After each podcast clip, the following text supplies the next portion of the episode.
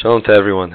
As we are in the midst of the nine days and Tisha B'Av is quickly approaching, I tried to find a Dvar Torah where I got the idea from my Chavrusa Reb Ashi Stangi and um, Mr. Will build on it that has to do with this week's Parsha and the idea of the nine days. So we know there's a famous pasuk that's laid every Shabbos in Parshas Dvarim the Shabbos before Tisha B'Av, which is the Shabbos we're approaching. And the minhag for the Ashkenazim is to lay it in the same ta'amim as we do Eicha.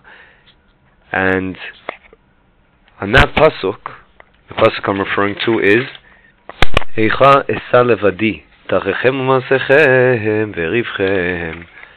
That pasuk literally means Moshe Rabbeinu is saying, How can I alone carry your trouble and your burden and your quarrels? Now, this Eicha, it, it, it signifies that something is going downhill. How, how am I supposed to carry all your burdens, says Moshe Rabbeinu. So it's interesting, if you look at the beginning of the Midrash Rabbah on Eicha, it says that three times it says Eicha, and both of them were a certain type of uh, prophecy, and it seems like one led to the other. Meaning, the first of the three was in our in our parsha, Moshe Rabbeinu, who was a navi. The second one was Yeshaya, as it says, Eicha hayta lezona, and the third one is Yirmiyah, where it says Eicha yeshva vadad, which is actually Megillas Eicha that we're gonna read Beis Hashem on Tisha B'av. So it seems like the first Eicha, which is uh, in our Parsha, is the one, whatever was behind that, is what led to the ripple effect eventually to the last Eicha, which is what we read in Megillat Eicha, that led to this destruction of the Beis Hamikdash. So the question is, what was the idea behind the first Eicha in our Parsha? When when Moshe Rabbeinu is saying to Bnei Israel, "How can I alone carry your trouble?"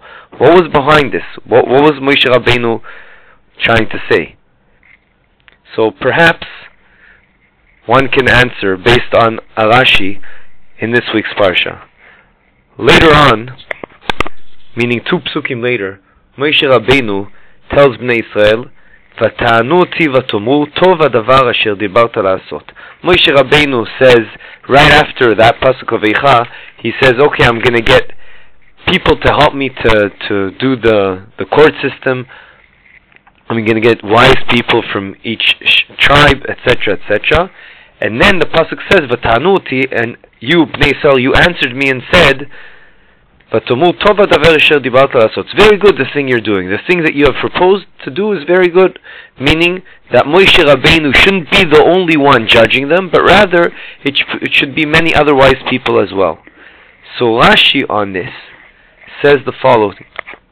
That Moshe Rabbeinu was actually telling them, why were you so excited when I offered to have other people helping me in the Judaical system? You should have, that's disrespectful. You should have said, we want you, Moshe Rabbeinu. It's better to learn directly and to get judged directly by the rabbi, not by other wise people helping him. So that's what you should have said. That's exactly what Rashi says. Hayalachem lashiv. You should have answered, Rabbeinu Moshe. We prefer you, just you. Mimina elilmod. Who is it better to learn from? Mimcha mitalmidecha. From you or from your students? But no, they didn't say that. And goes on, Rashi goes on to say, why not? Because they were worried that with Moshe Rabbeinu, he'll be so on the ball, as they say, that they won't be able to do anything to try to convince him to tell them a different psak, meaning to tell them the law based on the Torah is different than, than what it really is. With Moshe Rabbeinu, they knew that whatever he says is exactly based on the Torah, and no one can change him. No one could could give him money to try to change his mind, chas v'shalom or something like that. But other people, they felt, yeah, we'll be able to affect them.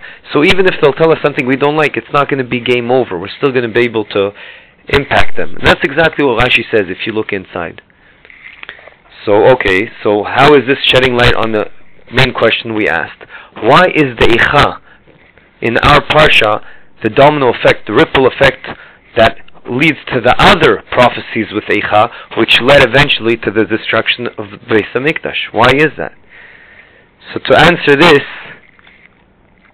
perhaps I will start off with another question, which I said in previous Divrei Torah, a famous Ksav Sofer. The Ksav Sofer asks, I understand all the Ten Commandments, they seem like pretty basic ideas that Yiddishkeit is based on. It's the foundation for Yiddishkeit. You have to know that Hashem is God, and not to murder, etc. But one of them, at first sight, seems not to deserve to be in the top ten, which is Lo Tachmod. You're not allowed to want what your friend has. So, okay, it's not a good thing, but why is it so bad that it makes it into the top ten? Especially to those Rishonim that hold that it's you're over the the sin just by wanting what your friend has, even though even though you don't go out and force him to sell it to you. What's the big deal? Answers the Ksav Sofer, it's a very big deal because it shows that your whole sense of Yiddishkeit is warped. It shows that you don't really believe Hashem's running the show. Because if you don't realize that the tools you got, the house you got, the wife you got, whatever else you got, that is what you need and you require to do the tikkun that you, your neshama needs to do in this world. And that's why your neshama was sent here. And if you're saying, oh, I can't believe I don't have this, and if only I didn't have this, and I did have this, then that shows that you don't believe what life is all about. That Hashem created the world and brought your neshama to this world to be metakin what it needs to be metakin in, in the worlds above us and therefore it makes it into the top ten. So too here, what led perhaps to the destruction of the Beis Hamikdash, based on this Rashi and based on the Midrash, is the following: that Bnei Israel they really thought, that why weren't they happy with what Moshe Rabbeinu was going to say? They should have been very happy because that is a way for Hashem to convey to us what needs to happen. So if someone loses in Beit Din, goes to court and he loses, and he has to pay two thousand dollars to someone else. That means Hashem felt that his tools to perform his mission in life for his neshama is not to have those two thousand dollars. So he shouldn't be upset, and he shouldn't try to start manipulating the judges to, to reverse the call. Why? Because that is what Hashem, that's a way for Hashem to convey to us what should happen. Just like when someone loses a, a million dollars and he gets all upset and someone else finds it, and according to the halacha, the finder gets to keep it, the person that lost it shouldn't feel so bad because at the end of the day he was not meant to have that million dollars. And the fact that Bnei Israel were up in arms and said, to Moshe Rabbeinu, yeah, great idea. We prefer other people. Why? Because in the back of their mind they said these other wise people we can affect, we can manipulate. But with Moshe Rabbeinu, there's, there's no way we can manipulate him. That shows, in a way, they're saying to Hakadosh Baruch we prefer not to have the real law that the Torah wants us to do, i.e., what Hakadosh Baruch wants us to do. We want to take the law into our own hands, in a certain sense.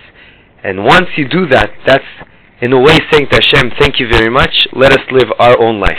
And that's exactly, unfortunately, pushing away the Shekhinah. The Shekhinah, we're pushing away the Shekhinah from us. And that's Mida Keneged Mida, that the Beis Mikdash was destroyed. What does that mean? Siluk Shekhinah. Kadosh Baruch Hu said, wait a second, you don't want me, that's your frame of mind, then I'm leaving. And that's exactly why, perhaps, everything led to the other Eichaz, which led eventually to the destruction of the Beis Hamikdash. Before we end with the story, to get us in the mood of the nine days and, and, and perhaps try to live to this idea that we're saying, that we're supposed to yearn to have the Shekhinah back, which should be easier, especially this year, after what all the world is going through, because when the Beis Hamikdash was around, we felt the Shekhinah was with us. Even the Goyim realized that the Shekhinah was with Am Yisrael, and everyone was scared of us, as the Gemaras all say, and the Midrashim. The fundamental concept that comes out of here is that we have to know that wherever comes our way, through halacha, through choshen mishpat, whatever it is, when we go to Rav and ask, what's the halacha? Do I owe him hundred dollars or not? We should realize that whatever the psak is, that's a kli, that's a tool for Hashem to tell us and to convey to us what needs to be done. Just like anything that happens to us in our world, that's it's not by chance. That's what Hashem knows is the best for us to do our mission in life. So the following story is a story that Chafetz Chaim said. I don't think he said it was just a mashal; it was a true story. But the story goes the, fo- the following. Of course, I'm going to say it in a couple of minutes, but the Chafetz Chaim thought it was very important to say the story before Tisha B'Av, and it took him almost an hour to say the story and all the different details of the story. But I'll try to make it quick and short and to the point. So a long time ago in Poland, during the Chafetz Chaim times, there was a, a married couple that for many many years they couldn't have kids. So they tried everything, all the sgulot, they did everything, all their shtadlut to have a kid Eventually, after getting a certain bracha, they had a kid and they were so happy. And of course, they were very excited in the bris, and they were very, very excited when he started to go to school, and when he became bar mitzvah. Then, suddenly, out of left field, as they say, when he turned 18, the army, the Polish army came and they forced him to go to the army like many other boys his age. And the mother pleaded and didn't give up hope and begged the government, he's an only child, please let him stay. But they wouldn't listen. And so he went off to the army, and the mother did not give up. She kept writing letters to the government, and she tried. She never gave up, and she always davened for him to come back. After a couple of years of him being in the army, she finally gets one of her letters back. They wrote back to her and they said, "Okay, your son's going to come back on this on this day in this train station at this time." She got so excited she couldn't sleep for the whole week before. The night before she said, that's it, I'm going to a train station, I'm going to just sleep on the bench until he comes. Finally, she's so eager, she waits for the train, the time that train was supposed to come, and the train gets there, and one person gets off, and two people, and she's looking, and she's looking, and she just can't see him. Eventually, the final person gets off the train, and still not her son. She doesn't know to, what to do. She waits for the next train, the next train, until, and she just keeps waiting, and she can't believe it that she doesn't see him. And that is how the story ends. So what does that have to do with us? So the Chafetz Chaim says, this is what we're supposed to show HaKadosh Baruch Hu. That we're waiting for HaKadosh Baruch Hu. We want the Shekhinah back. That's what Hashem is doing for us. He's waiting for us to become better, so that we'll deserve to have the Shekhinah back and Beis Hamikdash back. And it should be so much easier in our day and age when everything around us, this coronavirus, whatever it is, is around us, and is affecting so many of us. This would never happen in the Beis Hamikdash because we'd be so much closer to Hakadosh Baruch Hu. Yiratzon that will dwell upon these nakudas, which are easier to do, unfortunately, this year, and through that will merit to binyan Beis Hamikdash bimheira v'yameinu. Amen.